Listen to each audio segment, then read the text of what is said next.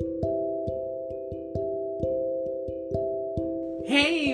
Buenos días, feliz lunes con propósito. Por aquí estamos de vuelta en este primer episodio del año 2021 y yo más que contenta de poder conectar contigo una vez más a través de esta plataforma tan maravillosa que nos permite conectar. No importa dónde se encuentren ustedes, no importa dónde estés tú, en qué país, pues me permite conectar contigo y eso es lo más bonito de, de este podcast. Me encanta, me encanta, me encanta. Entonces fíjense, como nosotros iniciamos un nuevo año, pues me pareció muy, muy interesante el poder compartir con ustedes un contenido sumamente bueno. Tú vas a ver que este episodio va a estar para chuparse los dedos. Yo te recomiendo desde ya, desde ya, que te concentres en esto que te voy a compartir hoy porque es algo muy valioso y te voy a compartir algo personal mío para que sea más como práctico el episodio.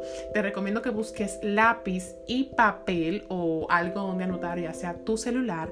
Y te recomiendo desde ya que te abras a la posibilidad de compartir este episodio luego que lo termines porque de verdad que está demasiado fuerte todo lo que yo voy a decir aquí y muy interesante. Yo sé que te va a servir de mucho apoyo a ti en este nuevo inicio de año. Así que este episodio es titulado Tres prácticas para asegurar el éxito de tus metas. Es decir, yo te voy a brindar aquí tres recomendaciones muy personales y en base a mi experiencia, es decir, que yo ya he probado conmigo y con mis clientes para que tú también pues lo pongas en práctica y puedas ver resultados pues eh, garantizados en, en, este año 2021. Ok, así que vamos a la obra, manos a la obra. Déjame presentarme por si de repente hay alguien nuevo por aquí que no me conoce. Mi nombre es Claudia Peralta, vivo en Santo Domingo, República Dominicana y me dedico completamente al coaching de vida. Lo hago a través de dos programas, Reto 5am y 90 días construyendo mi éxito y por aquí me puedes escuchar todos los lunes desde las 5.30 am.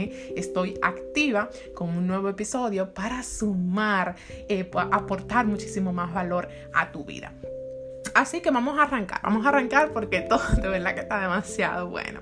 Tres prácticas para asegurar el éxito de tus metas. Mira, lo primero es que yo voy, estas tres prácticas que te voy a compartir, lo voy a hacer bastante dinámico y práctico como te comenté, a través de un ejemplo, de un caso real. ¿Ok? Por eso quiero que estés muy atenta y atento. Esto es un caso real eh, verídico, es mío, personal, y me voy a abrir aquí contigo. Me gusta ser transparente y sincera para que tú puedas ver que esto sí funciona y que tú lo extrapoles a tus metas. Ojo aquí, antes de empezar, yo te voy a hablar de un caso mío que tiene que ver con las ventas de uno de mis proyectos, de uno de mis negocios, ¿ok? Para poder ejemplificarlo mejor.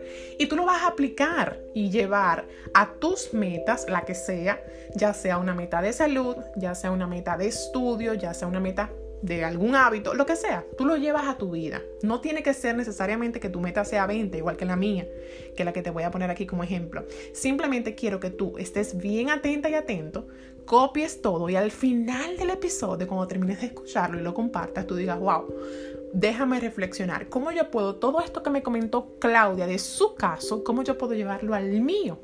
Y pues encontrar esa similitud donde la haya. Bien, capich? Pues vamos arriba. La primera práctica es declarar. Voy anotando. Declarar, la declaración. En el mes de diciembre, eh, bueno, en mi otro programa, 90 días construyendo mi éxito, que está corriendo ahora mismo, se acaba ya prontico, pues nosotras, mis chicas y yo, declaramos unas metas súper chulas para este mes de enero. Bueno, eh, para cuando ellas querían, pero la meta mía con ellas fue para enero. Es decir, que yo le dije a ellas, mis chicas del grupo de 90 días construyendo mi éxito, miren chicas, yo declaro que para el reto 5am de enero, que empieza el lunes 4 de enero, yo voy a tener 70 personas inscritas. Esa fue mi declaración potente, ¿eh? interesante, chulísima, en el mes de diciembre, a principios de diciembre, para este mes de enero, lunes, específicamente el lunes 4 de enero. Nosotras en el programa de 90 días construyendo mi éxito utilizamos una metodología que es parecida a lo que te voy a compartir hoy, pero obvio, es mucho más amplia. Pero esa metodología funciona. Y parte de la metodología es pues este paso, declarar. Nada, yo lo declaré, mi gente, y, y es importante que sepas que dentro de esta declaración hay otros pequeños pasos. Es decir, el paso número uno es declarar la meta, Pero fíjate cómo tiene que ser tu declaración. Fíjate lo que yo dije. Yo dije que, que quiero, ¿verdad? Específicamente, cómo lo quiero, cuántos y cuándo. Es decir, que tiene que ser una meta que idealmente, idealmente no es obligatorio, tenga un número, tenga, tenga una forma de medirlo y de garantizar que eso podría ocurrir. En este caso, ponerle un número, a mí me funciona muchísimo que todos mis clientes pongan números a sus metas si es posible. Entonces aquí yo le puse un número que fue 70, aquí yo puse una fecha que fue el lunes 4 de enero y aquí yo puse el qué que fue el reto 5am. Es decir, que tu declaración tiene que cumplir con estos pequeños pasitos que te estoy dando en este momento. Eso es parte importante de la declaración, el objetivo SMART, que sea específico, medible, alcanzable, relevante en el tiempo. Y tiene que ser una meta realista, porque quizá tú digas, wow, 70 eso es mucho, Claudia. Bueno, para mí es una meta retadora, pero al mismo tiempo es realista porque ya yo he tenido grupos anteriores de 63, 64 personas. Simplemente yo quería redondear ese número, romper mi propio récord y llegar a 70 personas el lunes 4 de enero. ¿Ves? Entonces, no es una meta imposible. Imposible sería que yo te haya dicho, yo quiero 200 personas para el reto 5 de enero. Eso hubiese sido muy desafiante, casi imposible. Entonces tiene que ser una meta realista la tuya. Muchas veces no cumplimos nuestras metas en el año, del trimestre, del semestre, porque son metas como que un poquito media lengua larga. Tú supiste, como media lengua larga, medio mentirosa. Entonces uno tiene que ser realista y arroparse, como se dice en buen dominicano, hasta donde la sábana le alcance. Así que yo me puse una meta 70. Era realista, pero al mismo tiempo era relevante ¿A qué me refiero con relevante? Importante para mí. Porque aunque sean pocas personas que yo necesitaba de más para poder cumplir mi meta, había unos factores que no estaban en otros meses atrás dentro de mi negocio. ¿Cómo qué? Como la pandemia, las consecuencias que ha traído la pandemia, como cancelaciones, como desequilibrio a nivel emocional, eh, fallecimientos, pérdidas, materiales y humanas, entonces eso me afecta sí o sí en el negocio. Por lo tanto, esta meta de 70 tiene varios retos, que es lo de la pandemia. Que son factores importantes que hay que analizar, que yo había aumentado el precio del programa, entonces era una meta realmente importante y relevante para mí. Pero yo dije, ¿tú sabes qué? Vamos a hacerlo.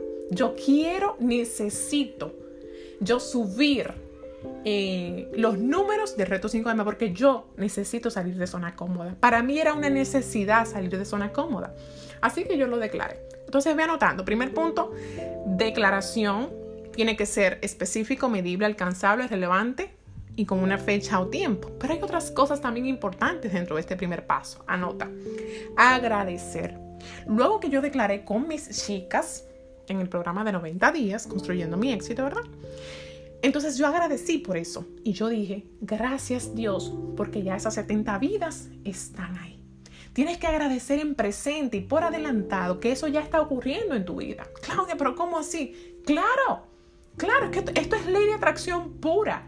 Yo tengo que agradecer emitiendo una señal al universo, al destino, en lo que sea que tú creas, de que eso ya está ocurriendo y de que yo creo que verdaderamente eso es posible para mi vida. Por lo tanto, el agradecimiento es vital en este punto de las metas. Vital. Si tú no eres una persona agradecida, comienza a incluirlo desde ya.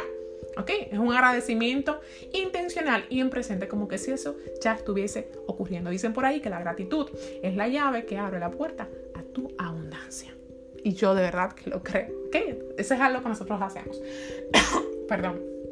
Agradecemos en presente como que sí ya sucedió. Luego del agradecimiento viene la felicitación. ¿Cómo así, Claudia? Bueno, yo les dije a mis chicas, ahora yo quiero que ustedes me feliciten. Claro que sí, felicítenme. Yo necesito que tú me felicites. Como que si eso ya ocurrió y comenzaron todas a decirme, wow, Claudia, felicidades, qué bueno que lo lograste. 70 personas en el reto 5M. No voy a olvidar todos los mensajes tan bonitos que las chicas me pusieron en el grupo.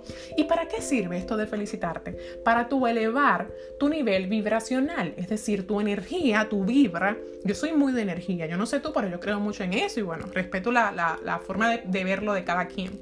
Pero yo creo mucho en la energía. Si tú haces una declaración, esto es importante, anota, si tú haces una declaración, pero lo haces con desanimado, no te lo crees, con la energía bajita y como que me ahí, como que medio dudando, como que yo no sé eso no va a ocurrir para nada. Entonces, cuando alguien te felicite, cuando tú también te felicitas por eso, ¿qué pasa? Que internamente tu estado de ánimo va cambiando, tú te pones como más contentosa. Eso eleva tu estado y tu nivel vibracional, comienzas a vibrar bien bonito, bien alto, y eso hace en consecuencia que tú te lo creas. Es decir, que tú lo visualices. Ojo aquí, esta parte es importantísima todo esto es parte del, paso 1, declaración, ¿ok? Para que no te me pierdas, seguimos en el paso 1, todo esto va en el paso 1. Yo espero que tú estés escribiendo porque esto está muy bueno. Entonces, ¿a qué me lleva esto de declararlo, agradecerlo, felicitarlo? Me lleva, como último, último, último eslabón, a yo creérmelo y, por lo tanto, posteriormente visualizarlo en mi cabeza. Hasta que tú no puedas visualizar en tu mente nada de lo que tú quieres, nunca podrás lograrlo. Repito, para tu poder alcanzar una meta, tú tienes que verla primero en, tu mente, ver que ya está ocurriendo o ver que eso ocurrió, que eso es alcanzable para ti. Si tú no te crees que eso es capaz de suceder, que eso pudiese suceder, pues nunca va a suceder, porque primero tiene que ocurrir en tu mente. Si no ocurre en tu mente, pues físicamente, en el mundo tangible, en el mundo físico, no va a poder suceder primero adentro y luego fuera. Quiero que si te vas a llevar algo de este episodio, es esto tienes que creértelo. Y muchas veces nosotros queremos tener un resultado, obtener un resultado X en nuestra vida, pero no nos creemos que eso pueda suceder y por tanto nunca va a suceder. Primero, tu, eh, eh, tu fe. Y de eso vamos a hablar en un ratico, ¿ok? Entonces, por ahí nos fuimos. Así que nos fuimos del primer paso, que era la declaración y todo eso estaba dentro, y nos vamos a lo segundo. Luego que yo declaré, eso fue en diciembre, yo solamente tenía un mes para buscar esas 70 vidas. Yo dije, wow, un mes para yo buscar esas 70 personas, pero yo lo voy a lograr. Yo me lo creí, yo lo voy a lograr y ya lo veo que está sucediendo. Pues entonces aquí el segundo paso es la planificación. Anota. Primero declaración, segundo planificación. ¿Cómo así, Claudia? Claro, tú vas a planificar, pero ¿qué es lo que tú vas a planificar? Ojo aquí, las estrategias. Yo tengo una mentora que utiliza mucho la palabra estrategia, me la pegó en este año, en estos últimos meses y me ha encantado y por eso te la comparto aquí libremente. Hay que hacer las cosas de forma estratégica. Hay una forma de hacer las cosas que es como orgánico, como, como fluir. Muchas veces es importante que fluyamos, que nos relajemos cuando estamos detrás de una meta. Eso es importantísimo, que fluyamos en cualquier proceso en el cual estamos, ¿ok? Pero también es importante que hagamos las cosas de forma intencional y cuando digo de forma intencional es con una estrategia. Si tú, si tú tienes una meta importante y que es retadora, desafiante para ti, que te hace salir de zona cómoda, mi amor, tienes que hacer estrategias. Entonces te vas a hacer una lista de mínimo 10 estrategias. Anota, mínimo 10 estrategias, enumerándolas de lo más sencillo, es decir, la estrategia más sencilla para ti, más básica y la que tienes a mano, rápido, con los recursos que tienes hoy mismo. Arranca por ahí, esa es tu estrategia número uno. Y la vas a ir aumentando, llevando hasta el número 10 mínimo, ¿verdad?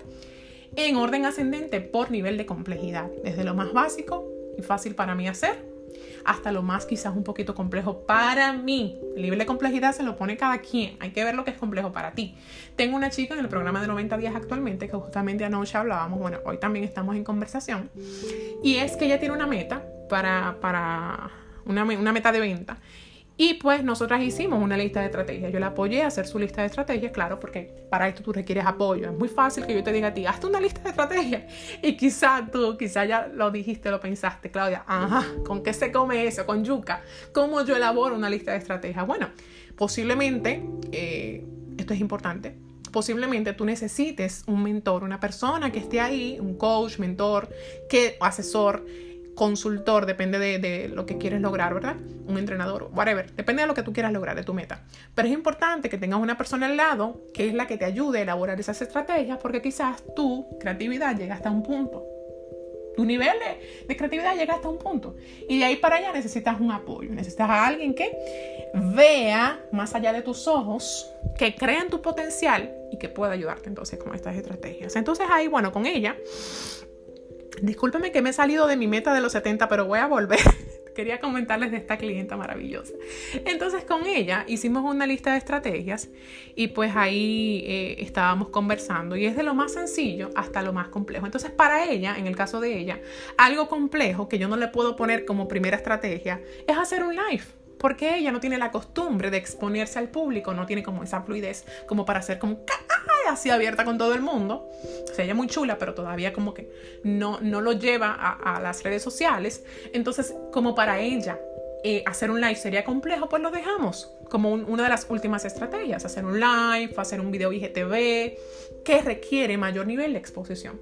Y le ponemos como estrategia número uno, número dos, número tres, algo más básico tienes a mano. Como por ejemplo, ¿qué? Ah, buscar eh, referidos, es decir, hablar con eh, clientes anteriores para que te recomienden o te refieran a otra persona. ¿Me doy a entender? Entonces, ese es el caso de esa persona. Vuelvo a mi caso de, mi reto 5M para no perderme. Esto está buenísimo. Entonces, en mi caso, yo hice una lista de aproximadamente 15 estrategias o más. Yo hice 15 porque yo soy así media lo que tía. 15 estrategias o más. Como te dije, de lo más básico a lo más complejo lo más básico para mí, por ponerte un ejemplo con esta meta, es yo enviarle un correo a mi, eh, mi comunidad de egresados de Reto 5M. Eso es algo bastante básico porque yo tengo los recursos, etc. Entonces, a esa lista de estrategias tú le vas a poner una fecha, ok estrategia número uno, en mi caso, enviar un correo, que fue lo primero que hice, enviar un correo a mi comunidad de egresados del reto 5AM. Ok, ¿cuándo eso va a suceder? Le pongo una fecha. ¿Y cuáles recursos necesito para que eso suceda? Bueno, en mi caso, MailChimp, que es una plataforma gratuita. Bueno, no, yo la pago, pero hay una parte gratuita que te permite pues contactar a ciertas personas a, nivel de, a, través de correo masivo. ¿Ok? O newsletter. Entonces, eh, ya yo tengo manejo de MailChimp, pero si tú en el caso tuyo, que sea igual de ventas, quieres poner en práctica esta estrategia, pues quizás tú digas, bueno, ¿qué recurso necesito para implementar esta estrategia? Ir a YouTube y buscar un tutorial de cómo crear una cuenta en MailChimp, cómo crear una audiencia, cómo enviar un correo o cómo evaluar las estadísticas, analizarlas. ¿Me estoy dando a entender por dónde va la cosa? Repito, paso número uno, declarar, paso número dos, planificar las estrategias, una lista de mínimo 10 de menor a mayor a nivel de complejidad, ponerle fecha a cada uno, cuáles recursos necesito para llevar a cabo cada una. Em, necesito el apoyo de una persona que me refiera, necesito contactar a qué necesito para que esta estrategia pueda llevarse a cabo. Entonces este paso es importantísimo. Yo hice más de 15 estrategias, llegó un punto donde yo dije, uff, yo no puedo más, definitivamente mis neuronas no dan para más, porque te cuento, tienes que ser creativo, tienes que ser creativo. Claro, porque tú quieres lograr algo distinto. En mi caso yo nunca había tenido 70, por lo tanto tenía que hacer cosas que yo nunca había hecho. Cosas que yo nunca había hecho como contar mi testimonio de personal de cómo ha sido mi proceso despertando a las 5 de la mañana.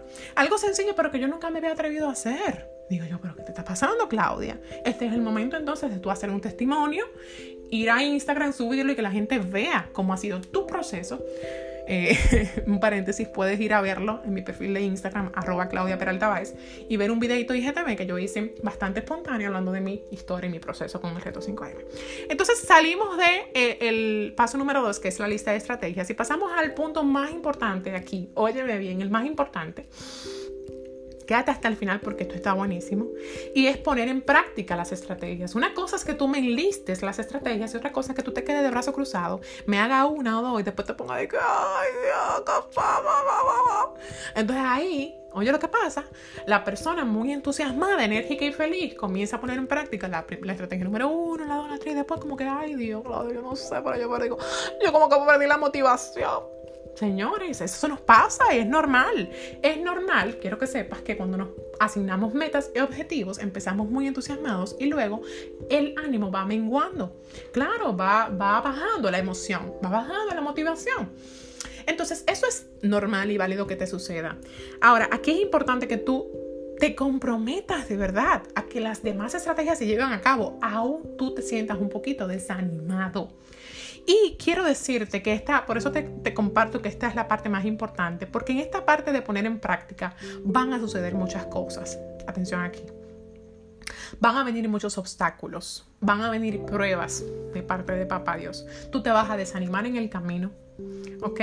Vas a querer renunciar, va a llegar un punto de quiebre. Quiero que tengas esto muy, muy pendiente. Seguro ya te ha sucedido. Me imagino que sí. Me imagino que sí. Levanta tu mano derecha si te ha sucedido, porque es algo que nos pasa constantemente. Que en nuestro proceso de alcanzar una meta X, pues llega un punto en el que yo me siento ya como que no puedo más. ¿Te ha pasado? Como que, uff, de verdad que ya yo le he dado todo, Claudia. Ya yo estoy cansada y yo quiero renunciar y tirar la toalla porque ya yo no puedo más. Y te lo juro que no voy a hacer nada más. Estoy cansada y hasta aquí, punto y final. ¿Te sientes identificado? Porque yo sí. Entonces, van a venir pruebas en este punto y ahí es que tú tienes que medirte y decir, wow, ¿de qué yo estoy hecha? ¿De qué yo estoy hecha? Yo me voy a dejar afligir por esto que me está sucediendo. Y ahí vengo con mi, mi, anécdota dentro de lo mismo del reto 5M y de la meta de 70 personas. Yo llegué a un punto de quiebre, quiero que lo sepas. Ahora voy a abrir mi corazón para contarte lo que me pasó. Muy bonito, Claudia hace su declaración, pone fecha, planifica, hace todas las estrategias posibles. Pero llega un punto, eso fue como a mediados de diciembre, donde no estaba fluyendo la cosa. Eso te va a pasar. No estaba fluyendo la cosa. Y tuve una llamada con mi equipo, con Lucy. Una llamada, una reunión breve. Le digo, Lucy, ¿cómo vamos? Muy entusiasmada yo porque yo pensé, tenía una, una expectativa de que a mediados de diciembre ya yo iba a tener 50 personas aproximadamente inscritas. Y cuando hablo con Lucy, Lucy me dice, ah, claro, tenemos 38. Creo que fue 38 que ella me dijo, no me recuerdo bien. Y no te lo voy a negar, o sea, te voy a ser sumamente sincera. Yo me sentí sumamente triste. Me sentí triste. Me sentí mal, me sentí desanimada, el moco para abajo, mi hermana.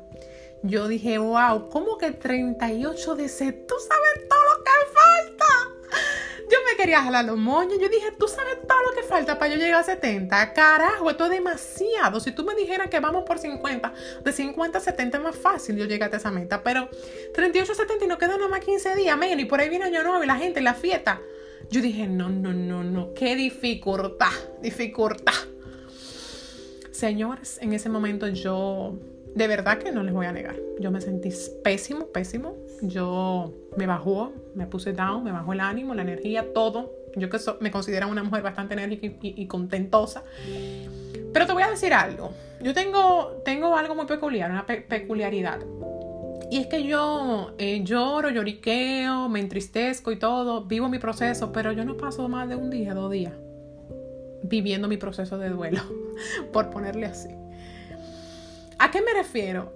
Ese día de esa llamada yo me sentí mal, pues entonces ese día, mi amor, yo me disfruto mi emoción de tristeza. Yo me la gozo. A ese día yo lloro, mi amor, moco para afuera, como mucho helado, como una vaca, comienzo a ver películas en Netflix, llamo a Will en un acurruco, me pongo ñoña y me pongo a ver, mi amor, la meta, me... Lloro y me desahogo y hago una catarsis. Hago lo que tenga que hacer pero es para vivir la emoción, que siempre hablo de eso, porque hay que vivirlo. Yo no puedo evitar sentir la tristeza y querer tapar el sol con un dedo y decir no está pasando nada, no está pasando, no, si está pasando algo, está pasando que yo me siento mal. ¿Y por qué no? pues yo tengo derecho a sentirme mal. Y creo que, que, para esos días fue que compartí la historia en mi Instagram, no recuerdo bien si fue para esa fecha, que compartí mi historia de que ya yo estaba cansada. ¿Y por qué yo me sentí tan mal? Te lo comparto, porque yo dije, conchale, pero ya yo he dado todo. Ya yo en ese momento quiero decirte que yo había hecho, puesto en práctica como las 15 estrategias, ya yo creo que yo había puesto en práctica. Yo dije, Lucy, yo estoy cansada porque es que ya, ya mis neuronas están quemadas, ya yo no sé qué me hace. A mí me consideran una persona creativa, yo me considero una persona creativa e innovadora y ya yo no sabía qué hacer. Ok, pero tú sabes qué? Que eh, la peculiaridad mía es que yo me lo gozo, pero al otro día ya yo estoy ingeniando qué voy a hacer. Entonces, te estoy contando todo esto. Volvemos a lo básico para que no te me pierdas. Te estoy contando todo esto para que tú sepas todo lo que incluye el punto número 3, que es poner en práctica. Todo esto te va a pasar. Todo esto, anótalo, escríbelo porque te va a pasar. Porque es muy raro que una persona camino hacia una meta, todo sea lineal, súper chulo pa, y llegue. No, va a haber un proceso donde tú te vas a sentir que no puedes más. Ahora, el otro día, yo dije, ya está bueno de llorar, Claudia. Ahora llegó el punto de crear, porque dicen por ahí que la necesidad, de la necesidad surge la creatividad. Pues en ese punto llegó el momento de yo aplicar pensar y aplicar otras estrategias. Por eso te digo que yo logré aplicar más de 15, más de 15 estrategias, pues yo me volví loca. Yo dije, bueno, pues vamos a seguir creando. Algo yo no he hecho y por eso no tengo el resultado distinto que quiero tener. Yo pude, algo importante también dentro de esa parte, yo pude haberme quedado en zona cómoda y decir, bueno, ya, vamos a llegar a 50 y ya. Fácilmente. O sea, te cuento que yo fácilmente pude haber llegado a 50 porque es lo normal en el reto 5M. De forma orgánica, de forma relajada, sin hacer muchas cosas, yo llego a 50 mensualmente. O sea, eso no es un problema para mí por el posicionamiento que tenemos ya en el mercado. Tenemos ya dos años en esto. Entonces ya hay un posicionamiento y fácilmente tú me hubiese podido decir, o Lucy, me hubiese podido decir, pero no me lo dijo. Claro, pero ya estamos en 38. Ah, podemos llegar a 50 y tú te acuestas tranquila. Pero no, yo no quería 50 porque es más de lo mismo. Y a mí no me gusta estar en zona cómoda por mucho tiempo. A mí me gusta lo que me reta, me desafía y sobre todo si estamos en un año nuevo. Por lo tanto, entonces me volví loca y comencé a aplicar otras estrategias. Entonces todo esto va dentro de ese paso número 3. Las pruebas, vas a querer renunciar, pero aquí es importante lo siguiente. Yo quiero que tú sepas que hay que hacer sacrificios. Hay que hacer sacrificios. Ya para cerrar con la parte número 3 y ir, al final que te voy a dar una ñapa muy chula hay que hacer sacrificios. Yo le había dicho a Lucy, Lucy, ¿sabes qué? Eh, la última semana de diciembre no vamos a trabajar porque ya es una semana que yo quiero que tú descanses, que estés compartiendo con tu familia y yo con la mía. Perfecto. Esa fue nuestra meta inicial. No queríamos trabajar la última semana de diciembre. Pero, en vista de lo que estaba sucediendo, nosotras dijimos, vamos a hacernos responsables a cumplir con nuestra palabra. Y si nosotros dijimos que tenemos una meta de 70, pues vamos a hacerlo.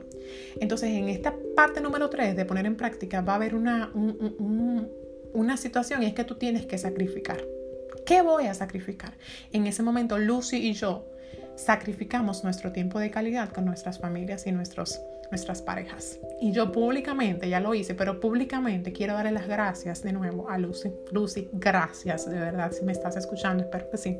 Gracias a Lucy, porque ella creyó en mí, y ella creyó en nuestra visión. Ella creyó en ella también. Sin ella, sin Lucy, yo no hubiese podido lograr esta meta.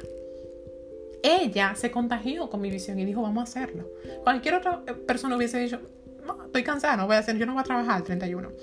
Ahora, nosotras no teníamos en mente trabajar ni 24, ni 25, ni 31, pero nosotras estábamos fajadas como dos locas, trabajando en los últimos días. ¿Qué vas a sacrificar tú? ¿Qué decides tú? ¿A qué decides tú renunciar para poder avanzar? Como siempre pregunto. Te repito la pregunta. ¿A qué decides tú en este momento renunciar para poder lograr esa meta que ya tú tienes en mente mientras me escuchas esta mañana? Porque nosotros en ese momento decidimos renunciar a tiempo de calidad. Hay personas que quizás digan, no, yo no voy a renunciar a eso porque eso es innegociable, buenísimo. Pero entonces, ¿qué si estás dispuesto a ceder? Porque dice John Maxwell a través de su ley de la compensación que ciertamente hay que ceder ciertas cosas para yo poder avanzar en la vida. Es una compensación. Pierdo aquí, pero gano allí. Entonces al final sacrificamos hasta el 31 de diciembre, estábamos todavía trabajando, pero quiero decirte que llegamos a la mitad de 70.